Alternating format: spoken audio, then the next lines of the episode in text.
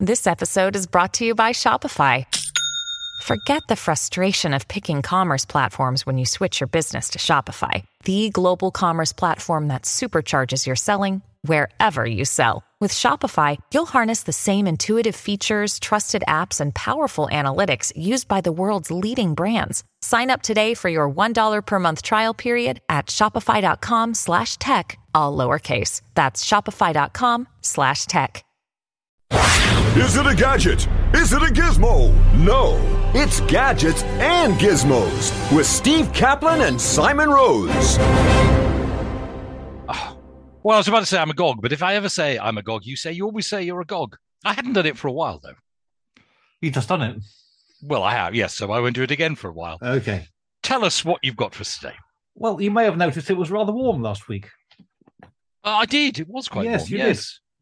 Um, so much so that uh, engineers were forced to wrap Hammersmith Bridge in foil.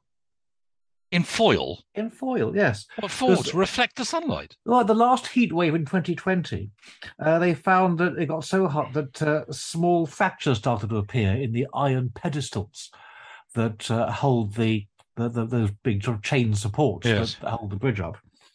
Um, and they installed a, uh, a temperature control system, but they, they wrapped the, the pedestals in Yes. reflective foil just as a precaution. Well, they call it a bridge, but it isn't. It hasn't, as anybody who lives in our part of London knows, it hasn't really been a bridge for quite a long time, unless you're a cyclist or a pedestrian. And even then, in 2020, you couldn't do go across as a cyclist or a pedestrian because they haven't looked after the bridge for goodness knows how many years. They've decided No. they'd just leave it. Um, and in the old days, cycling across it was pretty scary because you you practically see the river underneath. Yes. Um, but yes, nobody's been allowed to go across in a motor vehicle for quite a long time now, and there's no They haven't. prospect of being able to do so in the future. Is it Hammersmith Bridge or is it Albert Bridge on which there was a sign saying troops must break It- steps? it is it is across? Albert Bridge. Hmm. Um, I'm not quite sure why Albert and not Hammersmith because they are both suspension bridges, aren't they? Yes. Um, Yeah. and it's they're worried that like the Verazzo Narrows Bridge, that resonances will be will be set up that would actually encourage the bridge to shake itself apart. It is. Albert Bridge, but unfortunately they replaced the old rather stylish sign with a, a newer one that, to my mind, Ah. is no that as good. And of course the barracks, which were near Albert Bridge, which actually posed some chance of troops actually marching across, has since been redeveloped. And so I think the chances of any troops marching across Albert Bridge are very slight. Ah. So Okay. yes, no, but Hammersmith Bridge, yes, well, okay, wrapped in foil. I'm sure that helps, but until they actually decide who actually is responsible for repairing the bridge, I'm afraid it's just a bit of a pain in the neck for anybody in Southwest London. Hmm. So, from bridge to chess. Oh, you were really interested in that. Okay, from bridge to chess. Yes, you couldn't think of a segue for that. I'm sure one exists. Okay. that was a segue. They're both games. Oh, that's true. Oh, Come I was on, very slow. Do there. try to keep up. I'm sorry. I, I was still full of anger about Hammersmith Bridge being you closed for years. Yeah.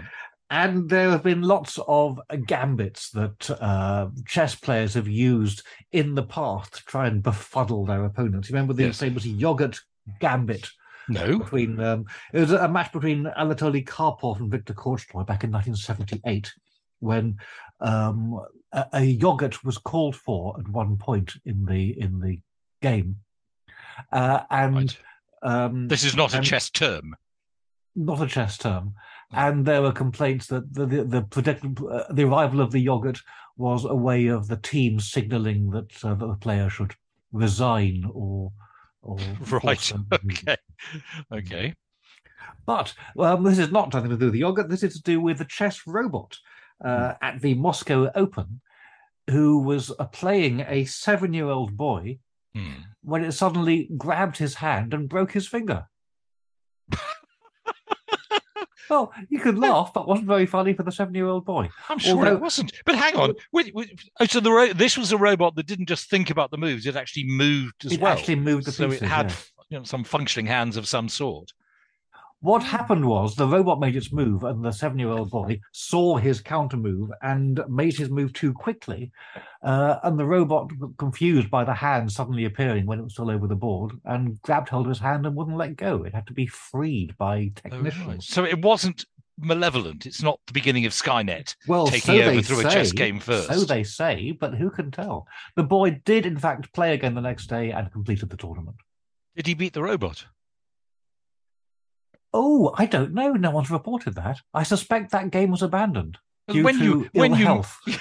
yes, they went away and put yogurt a yogurt salve on his finger. Um, because when you started saying that, I assumed the robot had decided it was not doing very well and was had thought of a clever ploy. I'll break his Yes. finger and he'll have to retire hurt. yes. But clearly not. Well, I imagine that game officially resulted in a draw. So maybe maybe the robot was losing and, and saw its yeah, chance. Yeah, yeah, oh, yeah, yes. I think I think that's clearly what it is. Right. Wow. Yeah. Okay. So from bridge to chess to Uh, yes, we're going sailing now.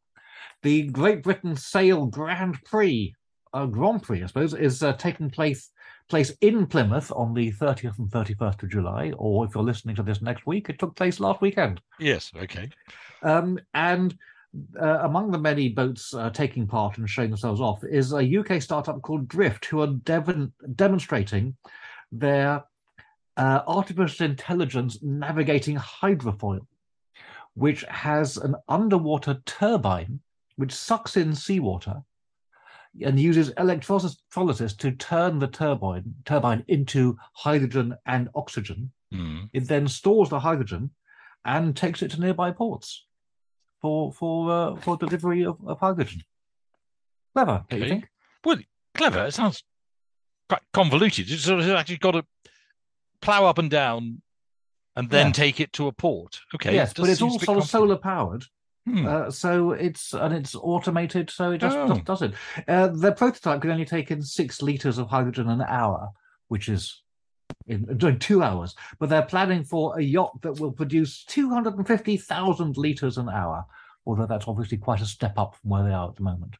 Well, that's wonderful, but it still has to keep going back to the, deliver it. So it, It has to go back to Presumably. deliver it, yes, but unless it 250,000 unless it pays out a long pipeline as it goes. No, I don't think it can do that because that would be a danger to shipping Oh, well, I suppose so. and Yes. possibly a danger to aquatic chess players as well. But maybe there are a few of those around Plymouth at, uh, at this time of the year. Anyway, I thought it was quite a nice idea. It was. Well, talking of nice ideas, why don't we have one of these?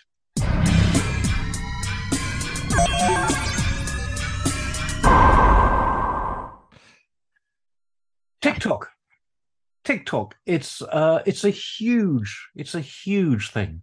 Um, The Mhm. social media channel is obviously Yes. what I'm talking about here. 23 million people in the UK alone use TikTok, TikTok on a regular basis.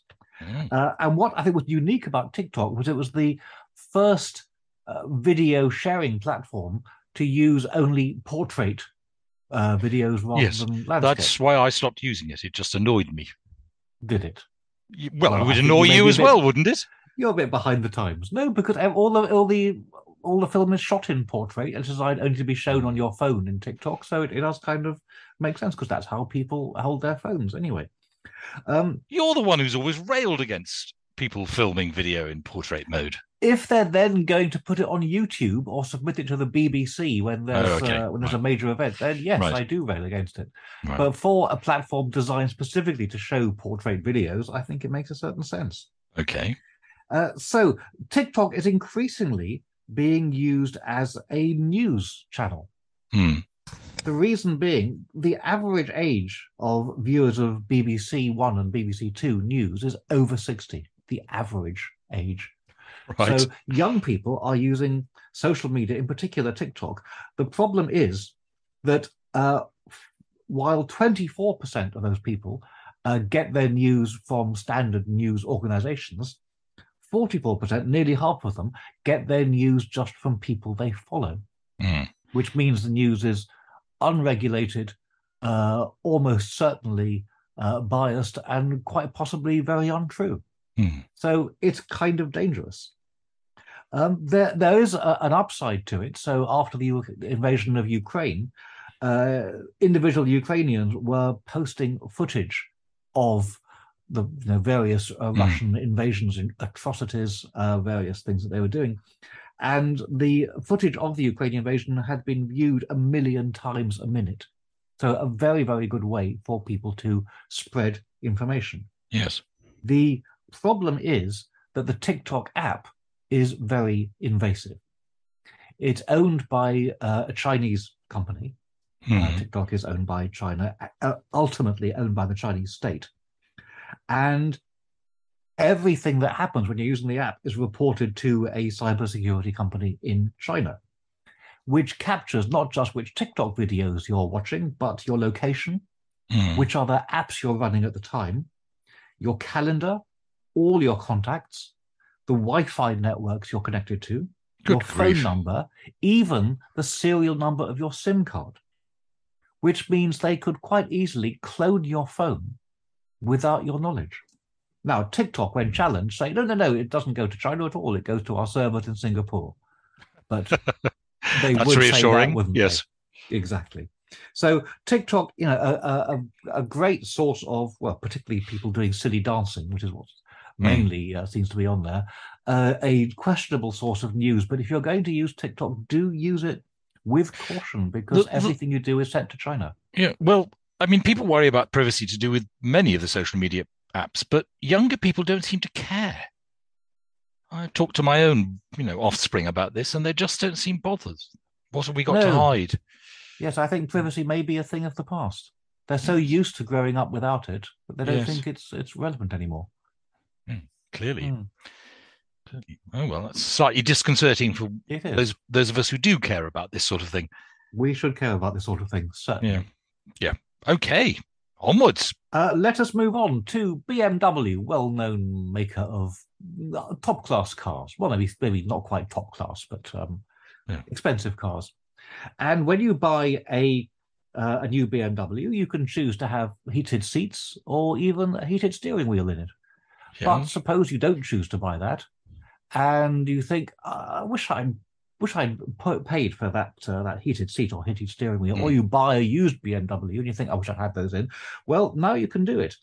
Um, you can uh, now pay BMW to enable the heating that is already installed in your car, but which has not yet been turned on. So it's fitted, but you have to pay extra it's fitted, to. but you have to pay extra to actually use it. At a cost of £15 a month for heated seats, or £150 a year, or £350 if you want to buy the right to use your heated seats outright. If you want the heating steering wheel, that's an additional £10 a month on top of the cost of your heated seats. I mean, uh, who's ever cold enough that you need a your tockers warmed up by a seat, or indeed the steering wheel? Well, I I have heated seats in my car. Do I use use them. I use them occasionally. Hmm. Um, they have three heat modes, and on the hottest one, it gets very hot very very quickly. Yes. It's you know in very Would you- cold weather, it's nice to warm yourself slightly. Would you pay 150 pounds a, a No, year? no, I certainly wouldn't. But you actually said it's 10 pounds a month or 150 pounds a year. The monthly deal seems rather better. No, fifteen pounds a month, Oh, 15 pounds a month. Oh, right. Oh, sorry, sorry. ten pounds right. a month extra if you wanted a heating steering wheel. Ah, right, right. Okay. Uh, so it's it's quite a lot, and I think um, it's a bit cheeky charging people for things that are already built into the car. Yeah, so you can sort of understand though why, rather than have to design, you know, two different sort of cars Yes. and not knowing who's going to want the heated seats and not, you can see why they just put them in anyway, but don't let you have them unless you pay more. I can sort of see it from their point of view, but yes, it does seem cheeky. So BMWs? I imagine, first, you know, bought new and not exactly cheap, No, they are not exactly cheap. That's a very good way of putting No. it. unlike us. So let's pause, pause for breath. Back in a moment. Sharing ideas about money. This is Share Radio.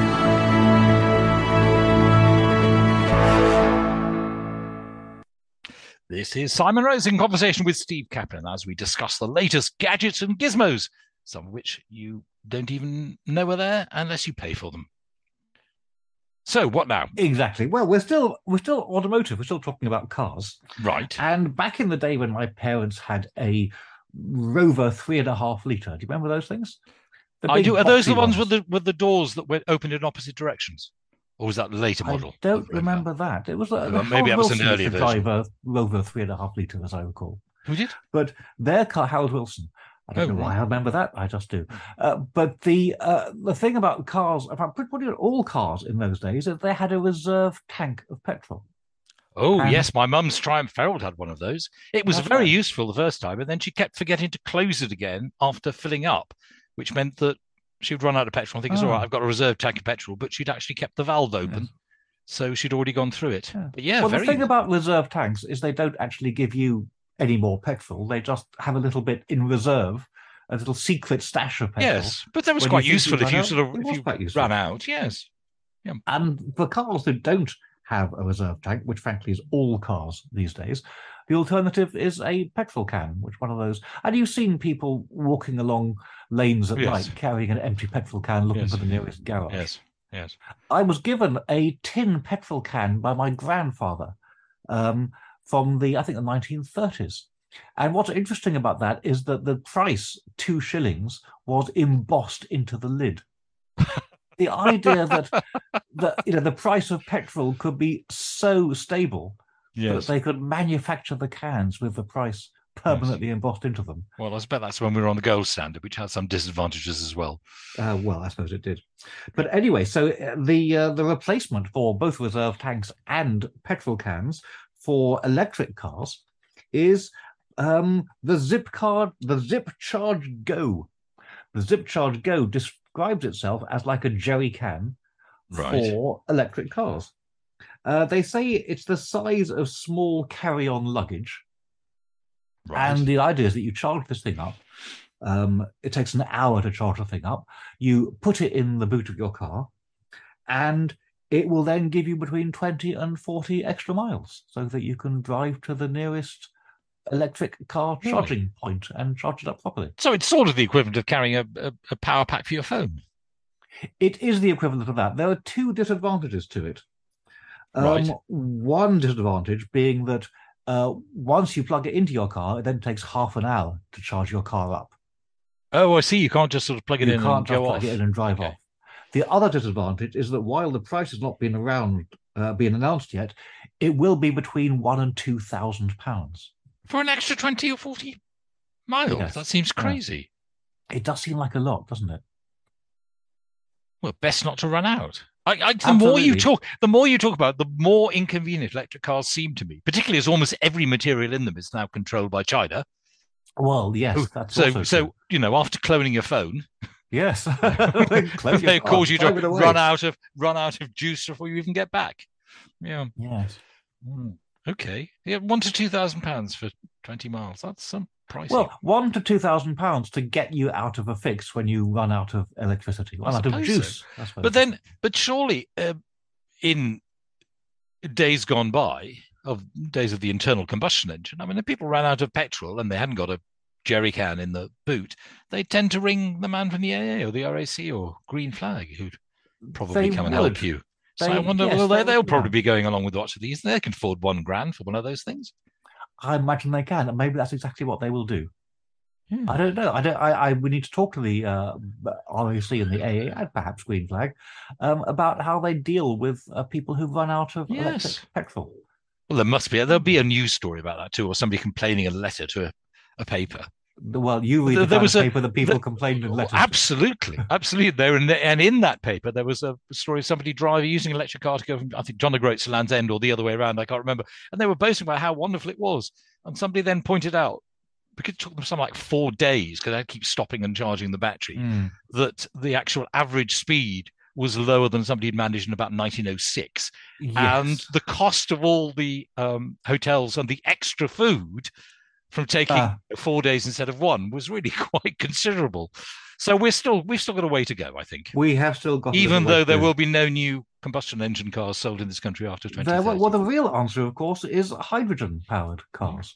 Um, and once there are boats going offshore generating hydrogen Yes. from the, the sea, but of course, hydrogen cars are very, very few and far between, and there are, I don't Yep. think there are any commercially available ones yet. Everyone's No, I have a feeling I read a story about a garage that's opening up for supplying hydrogen cars, even though there aren't actually any cars that can currently use it. I should have I should have sent that to you. I can't remember where I saw it now, but I'll have a look for it another time. You have a look, and we'll talk about it another time. Okay. Thank you. Right. Um, well, let's have one of these because Brent had one for a while.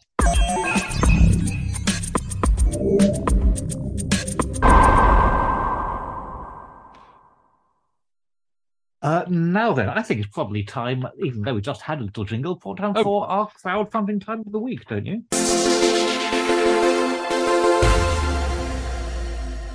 It's got everybody on the edge of the seats. What Now- are you going to tell us about? I'm going to talk about Paris Rhône. Paris Rhône being a French manufacturer of uh, technology, and they've been making kitchen and cleaning technology since 1915. Isn't that splendid? Cleaning technology. Well, vacuum cleaners. Oh, I see. Oh, thing, right, yes. right. I see what you mean. Yeah. Sorry. Okay. 1915, it wasn't that technological. It was basically a motor with a with a little uh, suction pump attached. Yes. But it's, it's still technology. Yeah, yeah. Um, they are branching out into their first ever audiovisual uh, product, Mm. which is an ultra short throw laser projector, the kind of thing that can fill a wall with light and Yes, colour we talked about one quite period. recently. Yes. Well, what's interesting about this one is that they are launching it on Indiegogo.